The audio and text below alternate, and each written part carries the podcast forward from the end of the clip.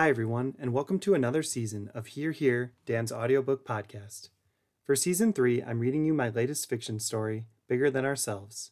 Chapter one, The Introduction to St. Brendan Parish, has been out there a while, but now I'll be sharing the full story, one chapter at a time, in this feed. Unlike the first two seasons, Bigger Than Ourselves is more a collection of short stories, chapters that each follow a different parishioner through a different layer of parish life through each month of the year all building to a big finish. Each week with each chapter, I'll also be tacking on a mini blogcast to the end of that episode, reading a blog reflection on that chapter that I've posted online, but also want to podcast into your feed as a bonus to your audiobook listening. The stories from all three seasons are available in a new paperback compilation called Go Your Way, available now on Amazon. For more info on this compilation, a link to buy, and links to my other writing, head to my link tree linktr dot slash Dan Masterton, or find me on Instagram and Twitter at this lad Dan. All right, time to meet Madison. Here's chapter two.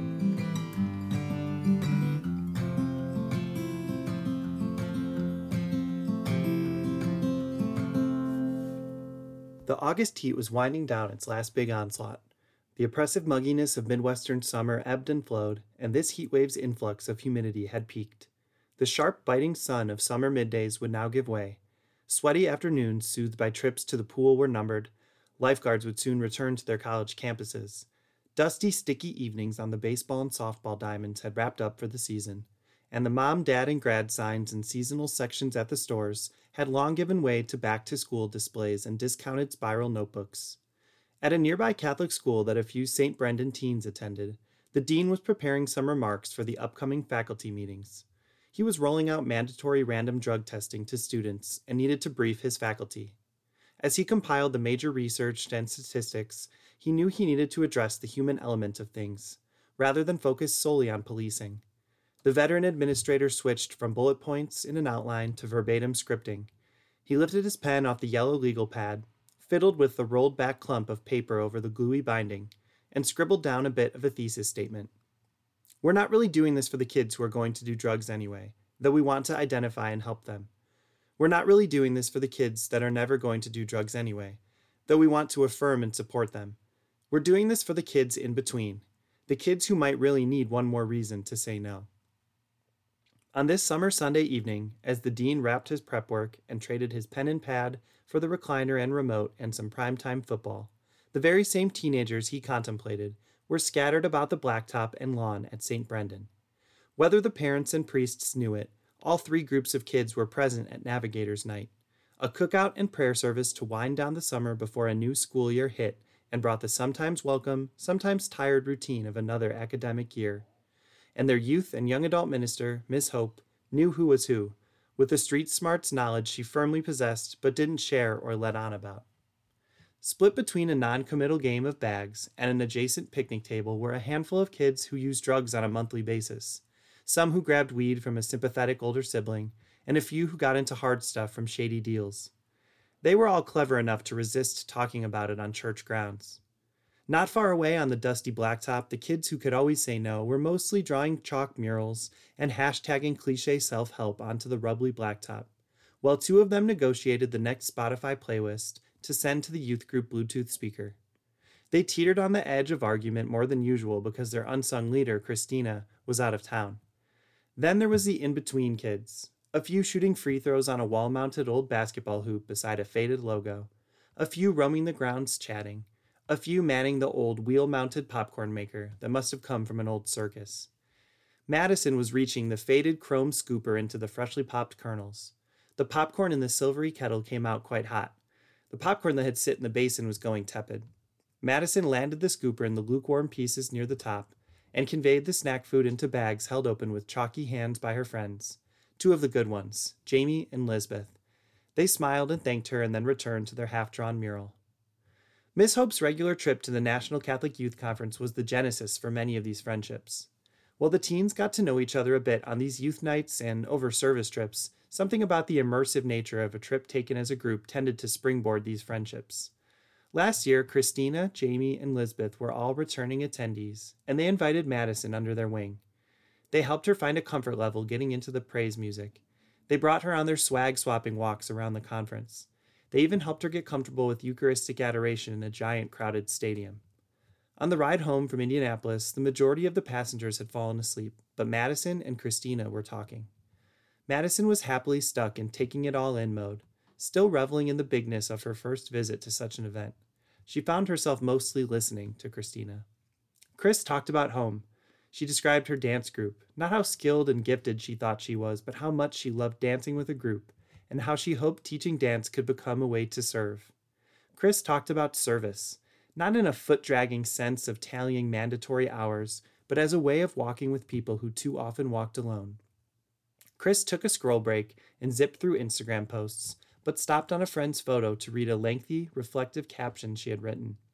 Chris stopped to DM that friend, and Madison noticed a sizable inbox of not short messages Christina had sent to countless people. The whole of these road trip conversations left Madison feeling something new. It was an affection she hadn't had towards someone else before. Christina was clearly different. She wasn't necessarily better than the other peers strewn around her in that van, but she was deeper, more rooted, pronouncedly spiritual, and definitely more mature than her teenaged peers. Madison knew she wanted to stay close to Christina, even if she wasn't totally sure why or how. Madison was consoled when, at subsequent youth nights, Christina found Madison before Madison even had to seek her out. Madison had made some progress, moving from a faith practiced in fealty to her parents, who she mostly respected and honored, to a faith starting to be owned more primarily in her own heart. Madison's popcorn scooping was a little empty during this youth night, because her emerging scion Christina was out of town that weekend, at a service learning immersion on the US Mexico border. Madison watched Jamie and Liz amble away as she set down the scooper and closed up the clear doors of the old machine. Madison lazily surveyed the mixed scene from her vantage point as, from the steps to the church side door, there came a garbled but familiar sound. Miss Hope held her iPhone speaker up to a janky bullhorn to amplify the bell tower alarm chime. The kids knew the drill. They gradually stopped their activities and funneled into the church. It was time for a little prayer service before they would come back outside and clean up for the night. Miss Hope watched them file past with gentle hospitality and a soft smile. Her face betrayed hints of fatigue. The spirit was willing, but with flickering zeal, and the flesh was surely a bit weak. The two or three dozen teens typically clustered in a few rows of one section in the front, a behavior that somehow managed to buck the Catholic trend of sitting far apart and needlessly distant from the altar, probably due to ignorance of a trend common among older churchgoers. By the time Madison sealed up the popcorn machine and powered it down, she was trailing the group. She walked inside to see Jamie and Liz squeezing into the last bit of space in the pew by the NCYC crowd. Uh, oh well, guess I can't sit there, Madison thought. I hate trying to find a spot. Why does it have to be so hard? She was a bit annoyed, but trudged on. I wish Christina were here. Well, you know what? I bet she'd just sit wherever there's room and not even worry. I'll just go sit in that last row. There's plenty of room. Madison approached the pews and grabbed a spot in the last row of teens, fourth row from the front. She knew these girls by name but didn't know them well. She resolved to relax and be hospitable. Hi, Katie. Hi, Eileen, Madison said as she waved. What were you guys doing outside? Throwing bags, Katie murmured. Killing time, Eileen declared. At least we're out of the house. Not like there's much to do on a Sunday night before school's starting. Madison forced a smile as she nodded and chuckled. It so happened that most of the teenagers in the group came from public high schools, but Madison knew these two came from a Catholic school, Bishop O'Malley. What does next year for school look like for you? Madison inquired. Eileen laughed. Katie took charge. Another year of shoving Catholic stuff down our throats, Eileen added a gagging, choking sound for effect. Madison was confused. She had the instinct to nervously laugh, but stifled it. She didn't want to let on too much that she didn't get it. How so? she asked, innocently enough. Katie's eyes bulged as she prepared a bit. Retreats every year, reconciliation twice a year, Mass every month, theology class every day, Prayer every period, Katie declared, then looked down her nose with eyebrows raised at Madison. Okay, that is a lot, but isn't it Catholic school? Madison asked, showing her skepticism a bit. Yeah, Eileen admitted, but we didn't choose to go there. We didn't choose to believe in this. We didn't choose to participate in all this stuff. And when we disagree, the teachers criticize us and punish us and give us bad grades. I don't need a bunch of old single women and celibate creepy men telling me what to think and do, Katie alleged. We have our own fun, how we want, and keep it under wraps enough to skirt by. Madison had a lot of follow up questions, but Miss Hope broke her momentum. Let us remember that we are in the presence of God, she prayed over the handheld microphone. In the name of the Father, the Son, and the Holy Spirit. Amen, the teens responded. Miss Hope gave them a greeting and explained how she wanted to begin their year of faith sharing and service and fun in prayer, and then give their pastor a chance to greet them. Katie broke in with a whisper, leaning across Eileen to project her quiet words to Madison. We come because our parents expect us to come, but we don't have to engage with it, and we don't have to let anyone else get anything out of this. Madison leaned back as Katie returned to normal seating posture. They were all facing forward to listen to Miss Hope's reflection. Eileen and Katie were sitting relaxed, not slouching but not upright, not attentively honed in but not indifferent. Their body language offered deniability. It looked like they were probably mostly listening, even though Madison knew they weren't. As Miss Hope ran down the different social events and service outreach things she'd planned for the year, something about the youth minister's delivery was a bit flat, a smidge rote. Madison found herself underengaged as a listener and preoccupied by these girls to her right. I've never noticed them do anything controversial. They don't heckle through presentations. They don't disrespect Miss Hope. They don't wear provocative outfits. What's their deal? Madison couldn't remember anything too crazy, especially since they never volunteered for any leadership roles or went on the big trips like NCYC. She remembered a time during Stump the Minister when Katie asked some pointed questions about the male priesthood and sexual abuse cover ups. She also recalled a faith sharing night when Eileen's offerings and discussion were not personal feelings, but generalized criticisms of sexual ethics, such as complaints about natural family planning and celibacy for non married people. That's when it started to hit Madison. They weren't trying to blow the dam with a big detonation in one explosive moment. They were just poking holes in every crack they could find and fighting a hundred years' war from the inside. Oh man, they're not drama queens. They're assassins, she thought. Madison's mouth curled into a smirk. That's kind of brilliant. Madison looked around at the backs of all these teenage heads in the pews in front of her, all the faces staring up toward the youth minister they followed and trusted. I've never really thought about that much. I just came to Mass and got involved with youth group because that's where my parents took me. But do I really want to be here? I mean, there's a million other things I could be doing. And what do people think when they see me so involved with church?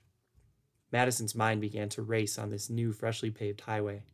As she zoomed along, she noticed Katie lean forward to whisper to the boy and girl in front of her. Madison snapped out of her mental soliloquy to listen in. You know that's BS, right? Katie queried, responding to Hope's descriptions of service opportunities. These people at the food pantries don't actually need our help. They're drinkers and smokers for the most part, and a lot of them just hit up a bunch of different food pantries to game the system. They're actually lazy. Katie leaned back to her spot with a just saying sort of expression, as the boy looked back at her. Madison's eyes widened and her chin sank. Her memories of food pantry service trips jumped to the front of her mind and seemed to displace the fresh images Christina had shared with her of migrants seeking social services at the border. Is that true? Madison blurted, in the loudest whisper there ever was. Eileen answered with another question, leaning forward to the kids in front of her, but also addressing Madison. Did you know those folks at the border are perfectly fine back home? They invent and exaggerate stories about drug gangs so they can come here and get welfare and luxury. Doesn't that just drive you crazy? Katie added. It's why we'll never be able to afford to buy our own houses or get Social Security, Eileen concluded. Madison's head was spinning. She had plenty of recollections of people at service sites with apparently serious needs, of the vitality and joy of church life at NCYC, of the peace and blessings of those seeking to be fed, of the simple community goodness at their parish. Unfortunately, they were loosely held and shallowly rooted. Her mind shoved them away in haste, such that they'd be difficult to easily find again. Madison spent the rest of the evening on the lookout for their next snipes, hanging on the edge of her pew the way a generous audience member awaits the next joke from a stand up comedian they love. As Miss Hope wrapped up her talk, the girls were snickering and subtly rolling their eyes, not unlike the kids in class who can pull a B plus while misbehaving every time the teacher's back is turned. Their snipes continued through the pastor's reflection. Father Joseph challenged them to consider the road to Emmaus. He acknowledged the path they walked together as teens within the parish, and he encouraged them to act as if they've now seen the breaking of the bread and have come to identify Christ in their midst. Father Joseph suggested that they didn't have to rediscover that clarity and fire from scratch at the start of each year. Katie was focused on what she could easily consider hypocrisy a nicely pressed clerical suit, brightly shined high end dress shoes, a shiny crucifix necklace. Eileen tuned their pastor out for upstaging the woman youth minister, who talked for a shorter time and wielded less power than the priest, even though Eileen didn't seem fond of Miss Hope either. Little did they know Father Joe's crucifix was pretty modest, minimalist even, and that he thought quite highly of his director of youth and young adult ministry. Madison got herself in on the action, criticizing the priest for having attempted a TikTok dance at last year's final event, even though it was the teens' idea and their insistence that made it happen. The accuracy and relevance of each of their barbs was unimportant. Katie and Eileen had mixed up some angsty Kool Aid, and even if it was dilute and ultimately unsatisfying, Madison was chugging it down. The girls went through the motions of the sits, stands, and kneels that the prayer service entailed, making enough eye contact and murmuring enough to give the appearance of participation. Madison was new to such empty gestures, but she picked up the act pretty smoothly. After the final sign of the cross, Miss Hope gave some instructions for cleanup outside. While she split them into groups to tidy up the outdoor space, Katie had her phone out and blitzed through snaps and stories on her half hidden screen, while Eileen leaned forward to whisper at the kids in front of her again. As the teens all got up to head to their jobs outside, Madison had the instinct to linger. Let the rest of them do it, Madison scoffed, piloting this newly acquired shtick. I don't need to worry about that stuff. Katie and Eileen didn't react. They just stared emptily at her, and then stood up and followed the group outside. Madison hesitated, confused why her indifference wasn't reciprocated. She froze for a beat and then shuffled rapidly to catch up to her two co conspirators. As various items were gathered and folded and stored and cleaned, Madison watched Katie and Eileen orbit the cleanup, slowly trudging around near others who were doing their jobs. At one point, Eileen snagged an empty grocery bag and held it open. She never put anything in it, though Katie did grab one wind-blown food wrapper to toss in there. Madison's emotional sugar high from riding their coattails now stagnated in nervous energy. Katie and Eileen didn't blow off the cleanup, didn't laugh at her joke, and didn't join her protest. And Madison hadn't listened to the instructions enough to figure out a job she could or should do. As her eyes bounced around to scan the area, people were wrapping up and starting to head to cars or rides. Katie snagged the nearly empty bag out of Eileen's hands and tossed it into a garbage can on her way to the pickup line. They crossed past Madison, who confusedly waved with a half smile. The pair of girls didn't acknowledge her. Madison was all mixed up into an uncertain alchemy of confusion. Before Madison could process these interactions, Miss Hope sidled up to her. Hey, Madison, how are you doing? she asked. Madison didn't immediately offer the usual good. Instead, she remained in her paralysis, all mixed up between the new fun of gently sabotaging something and the fresh social confusion of her new friends. Luckily, Miss Hope, who would have genuinely liked to know the answer, but was also trying to wrap up and get home, was mostly trying to help Madison wrap up and head out. Are you good friends with Katie and Eileen? I have to admit, I don't know them real well. Anyway, I hope you had fun tonight. I see your dad waiting for you in the car line, Miss Hope said pointing over to the end of the parking lot with a wave. Oh, thanks, Madison mumbled, not able to figure out how to start untying the pretzel knot gnarled up inside her. Madison looked up and walked with aimlessness over to her dad. Miss Hope watched her, along with the last few teens, hopping in their cars to head out. Hope may have been nearing the cusp of burnout, but she could still recognize a troubled teenage mind when she saw one.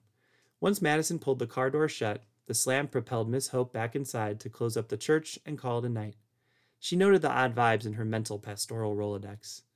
Inside the car, Madison reached over her shoulder to pull the seatbelt into position.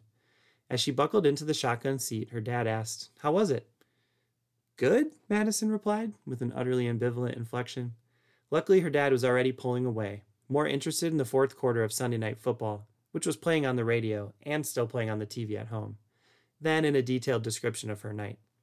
As they drove, Madison thought about sending some kind of text or a DM, maybe posting a snarky story, but she couldn't figure out what to do or say. She was mired in uncertainty. Her question wasn't so much a frustrated, what's their deal, but rather a curious, inquisitive, what's their deal? The question floated in and out of her mind during the week, but got washed out in the final days of summer. The impending new year loomed ever closer, though sophomore year wasn't that big of a deal anyway, Madison self rationalized. Everyone would be worried about orienting the freshmen and helping juniors prepare for tests and applications and making sure seniors stay out of trouble. That last week of freedom ended with Sunday Mass, the last summer wake up before orientation day for a new year that followed on Monday.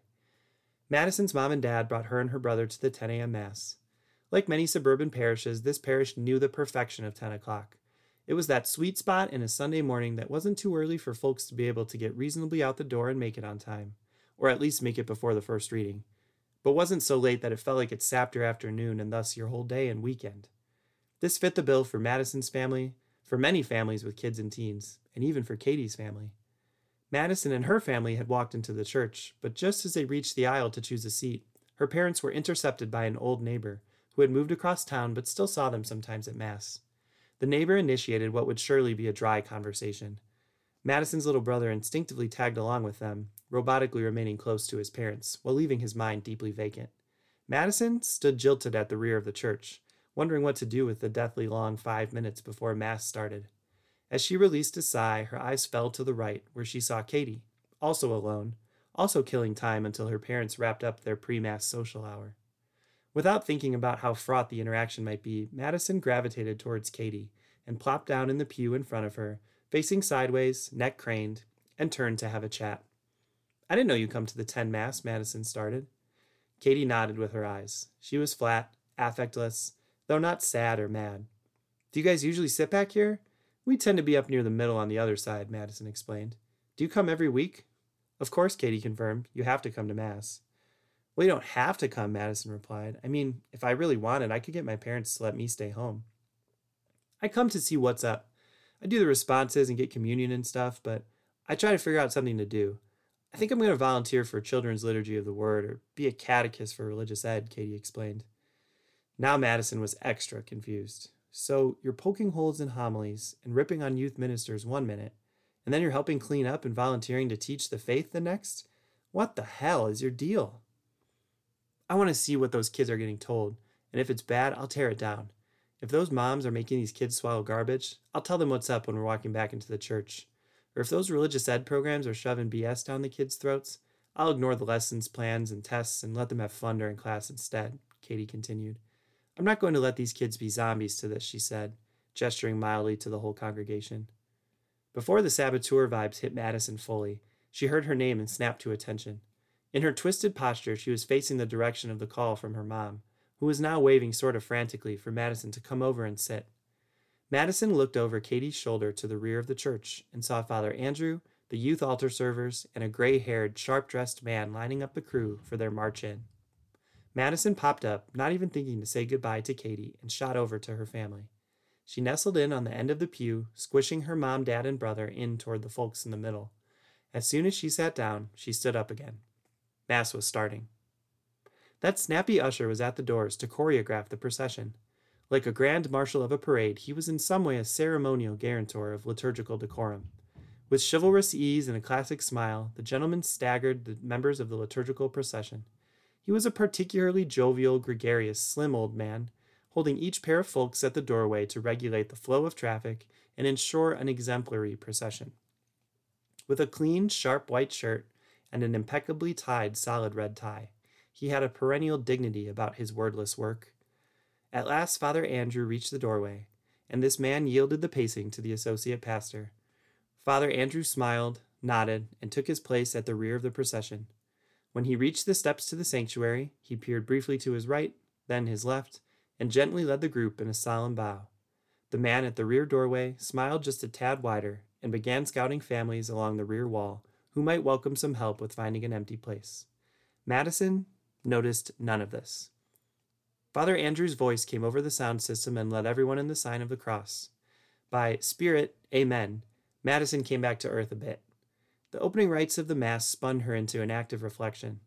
Perhaps unironically, while most of the people around her contemplated the sins they'd offer on the altar that morning, Madison thought about Katie's mission, a potent example that demonstrated how hate is livelier than indifference. Man, what made her like this? Who did her wrong? Why is she so angry? Madison wondered. And why do I care? Her mind stumbled, frozen a second. I guess it's just exciting for me to see some passion and fire.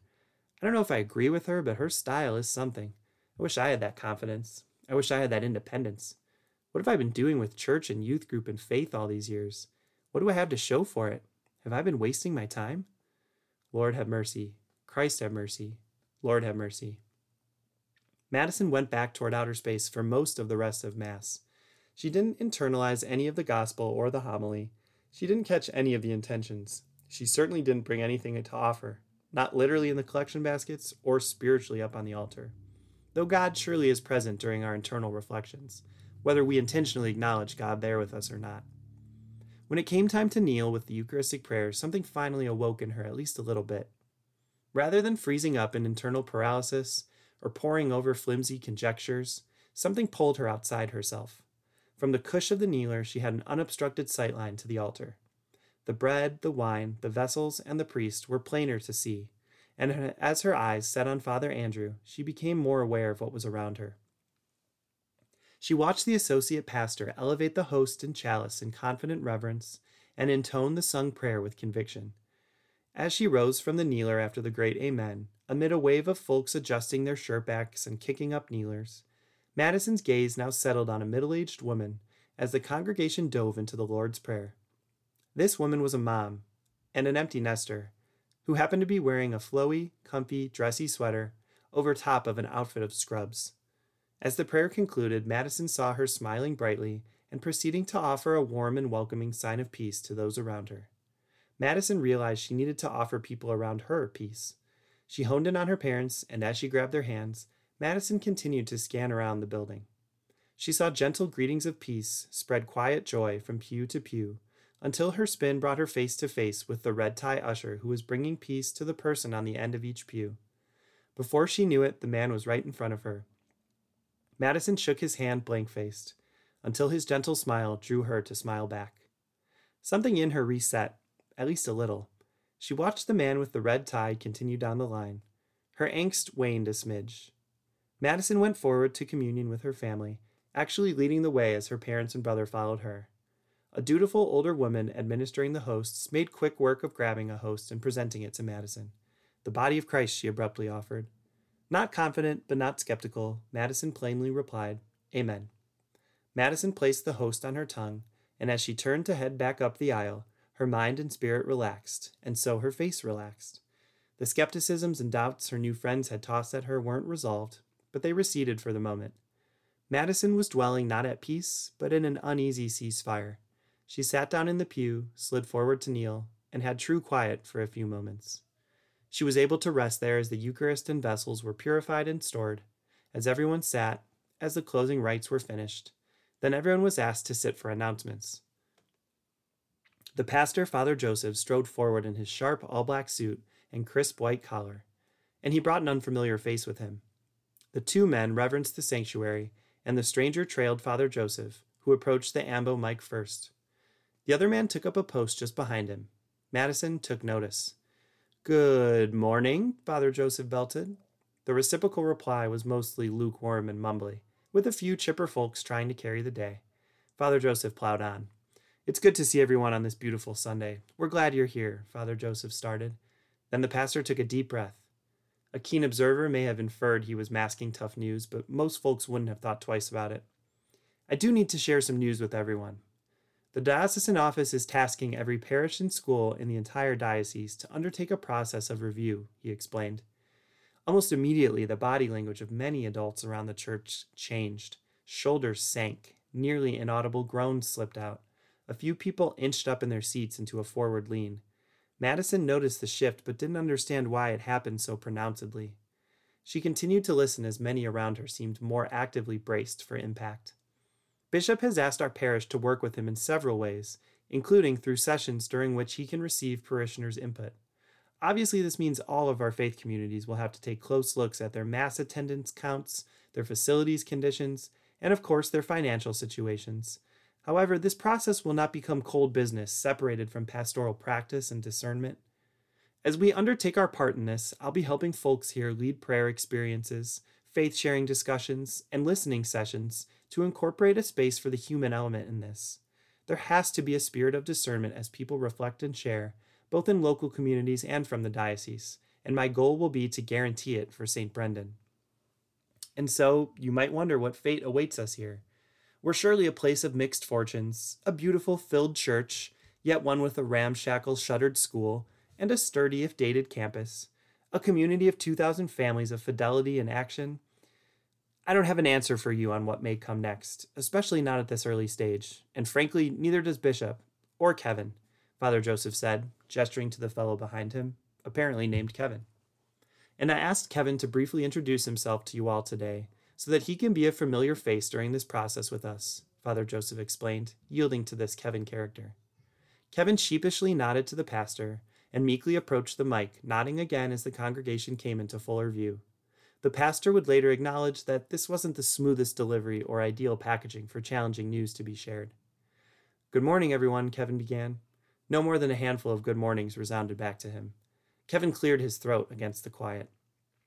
My name is Kevin, and I actually grew up here in the area and as a youth group kid at St. Brendan. My parents belonged here before they moved away, and I did my sacraments right here in this church. I studied business at Notre Dame and then Northwestern, and I'm glad to be working for the church instead of some financial services company or something. A few years ago, the bishop brought me on for consulting and eventually hired me away from one of those companies to be his chief strategy officer, Kevin explained. A few nods of approval dotted the crowd as the mood in the room seemed to soften a smidge. It will be a busy time reviewing all the parishes of the diocese, but I want to assure you, no one is coming in here looking to merge and close parishes and schools, Kevin continued. At this, the intermittent murmurs gave way to full chitter chatter. Couples leaned into one another, friends in adjacent pews huddled in not so hushed conversation. Kevin had used a dreaded word, and no degree of context and explanation could mitigate that. He'd let the cat out of the bag without even meaning to do it or really realizing what he did. Kevin took a half step back from the mic and tried to minimize the bewilderment rising in his face. He turned to Father Joseph, whose poker face was starting to break ever so slightly. As his eyes bulged just a bit and some color rushed in to redden his countenance, the pastor deftly decided to reinsert himself into the presentation by making it appear as if that were the conclusion of Kevin's remarks. Madison didn't catch the pastor's concluding remarks, and the armistice within her was lifted. They're gonna close our church, she blurted aloud at regular speaking volume. Madison turned to look at her brother, who seemed totally oblivious, and her parents, who seemed oddly calm to her, perhaps because they listened to the full talk and didn't reduce anything to one scary word. They're going to close our church, Madison declared toward her parents.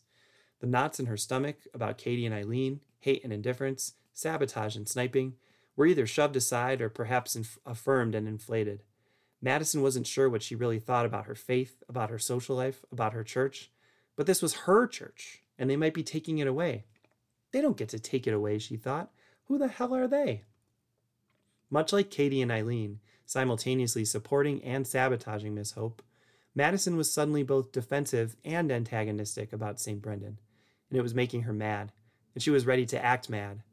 All the while, the Catholic calisthenics continued a stand, a sending forth song, and a string of applause for the music ministry. As the pews emptied, Madison's parents shuffled down the row to compare notes with their old neighbor again, once again followed by her lemming little brother. The town was abuzz with a fresh topic, Madison was alone. She stayed back to stew a minute. She sensed she may be on a different wavelength than the adults down the row. She reached into the pew shelf, shoved a hymnal around nervously, fiddled with old offertory envelopes and mass response worship aids, and then she decided she needed to get moving. Madison shook the nerves free by flinging her hands about. She was too antsy to stay there. Madison scanned around the church from the altar and sanctuary to the opposite side's pews, and her periscope landed again on Katie. This time, Katie wasn't seated, but rather standing near her family while they talked to some other parishioners. Katie wasn't engaged in the conversation, but she wasn't acting hostile to it either. Madison couldn't quite read her body language, but figured she might just be too far away. I have no idea what Katie is thinking, but I want to know. She can help me figure this out. Maybe we should just get rid of this place, Madison conjectured as she began to head Katie's way, sliding into self doubts and skepticisms. Man, what is the big deal about this place anyway? Why do this many people come? Why do this many people keep coming? Why would old Joe and Andy give their lives over to priesthood? And why do so many people dump so much money into this place? For something to do on Sundays and a long list of prescribed don'ts?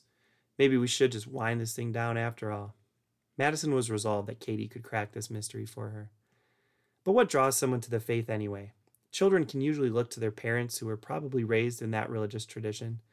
Parents may or may not have a more complex thought process, but at minimum, most parents just are trying to pass on some structure, some morals and values, and some belief in something or someone bigger than themselves.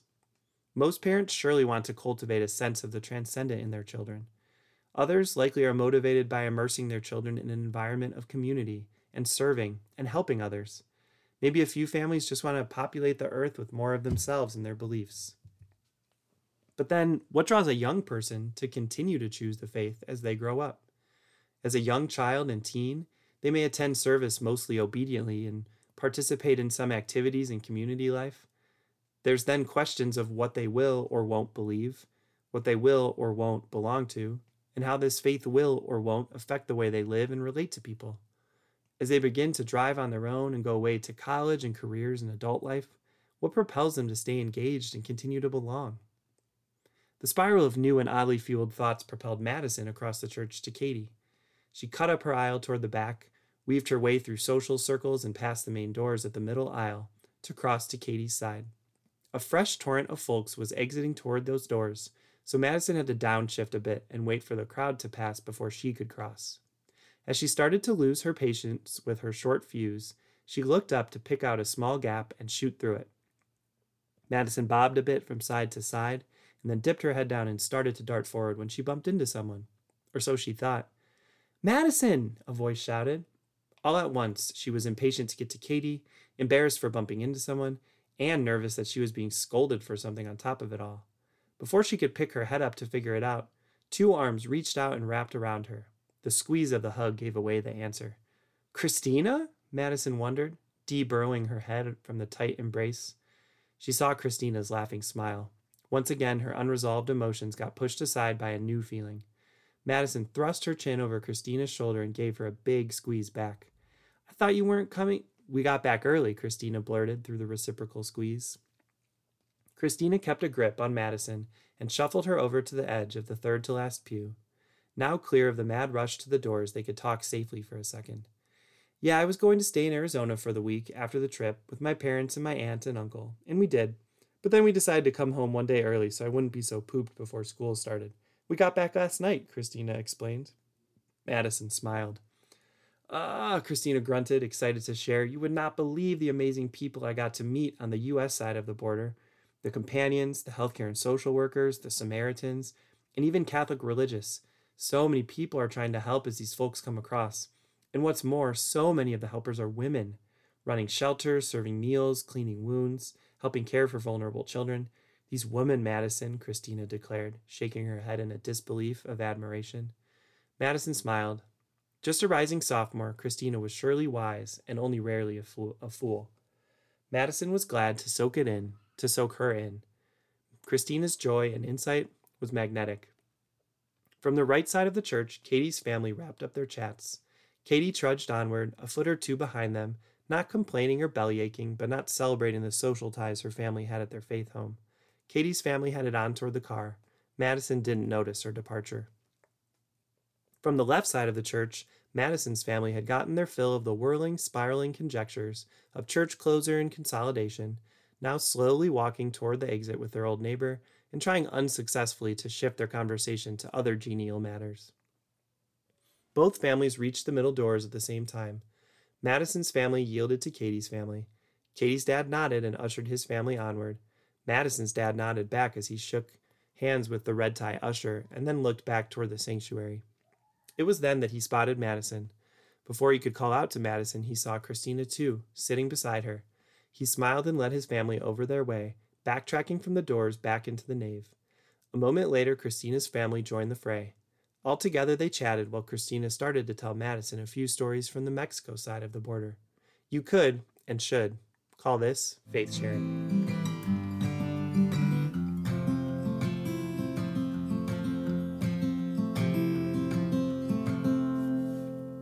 Working with young people is rarely dry or dull. They are in such a time of growth and self discovery that they are frequently changing, sometimes drastically, but more often in small, incremental ways. You have to do your best to judge their character and invite them to grow, to be good and do good. And you have to try to discern where each of them are at. all along a wide range of immaturity and wisdom, a practice that will often humble you by showing you things you missed or misunderstood in them. Even as they let you down and or confirm your best hopes, you have to above all give them opportunities. You have to identify gifts and passions in both the immature and the wise, and bring them to opportunities to share their best traits and serve others. Often, ministers find ourselves leaning on the good ones, perhaps taking advantage of their reliability, their responsiveness, their desire to make adults proud of them. Often, ministers find ourselves bemoaning, chasing, and scolding the tough ones, perhaps playing into tragic scripts they're trying to write. And even as ministers have to check themselves on both ends of this spectrum, there exists also a sizable middle group. These kids in the middle may have neither discipline problems nor model behavior, may not have academic struggles nor intellectual excellence, and may not have poor judgment nor blossoming faith. Often they're just quiet, understated, largely average kiddos just doing their thing. And these can frequently be the kids who get overlooked, underutilized, and even forgotten. Often all while being susceptible to negative influences if they get there before positive ones do. One of the most complex yet fruitful processes I was ever a part of in my pastoral ministries was assembling a Kairos retreat leadership team. Whereas one day retreats are often just a group of plucky volunteer students with a morsel of training, most schools, mine included, use the multi night Kairos as a chance to do intensive faith formation and student leadership training with young people. On the one hand, you need some kids with pre existing competencies that you can really hone and shape. On the other hand, you want to take a chance on some kids who maybe have an emerging gift or passion and use the intensive process to give them a lot of close attention that can help them grow in awesome ways. You get and read written applications, you interview the kids individually, you talk to teachers, support staff, and admins about them. You get in greater depth with counselors about the bits they can share about the students. You try to build a hearty portrait of each one. And then you attempt to build a balanced team with diversity in many different respects. And you hope you've hit upon a vocational moment that the Holy Spirit will nourish as each kid is formed to lead by serving. All this is to say, there are tons of layers to young people, especially when it comes to engaging their faith. Teens have so much to navigate, both in their social surroundings and within themselves. It can be a bit of a crapshoot for ministers to be effective companions, and we're simply called to fidelity, to a good faith best effort that prioritizes the young person and their growth. This means striving to offer consistent invitation to service and faith formation, encouragement to be in strong community settings like retreat teams, service groups, liturgical ministries, and more and trying to facilitate healthy faith forward relationships with both adult faith figures and with peers. In chapter 2, Madison is a kid up for grabs. Christina is a kid seeking deeper faith and trying to bring others with her. Katie and Eileen are turning away and trying to bring others with them. And Miss Hope is calmly watching to see what she might be able to do. In ministry, I hope to help young people reach a few milestones. First, engage with matters of faith authentically. Then, develop a desire to be a part of something communal and bigger than themselves, and want to contribute charity and justice in our world. And three, to thoughtfully ask and explore challenging theological, social, and spiritual questions. Hopefully, this would lead them to belief and belonging, hopefully rooted in the church. But often, that's not something teens are quite ready for. These three earlier targets were the stepping stones that me and my colleagues tried to try.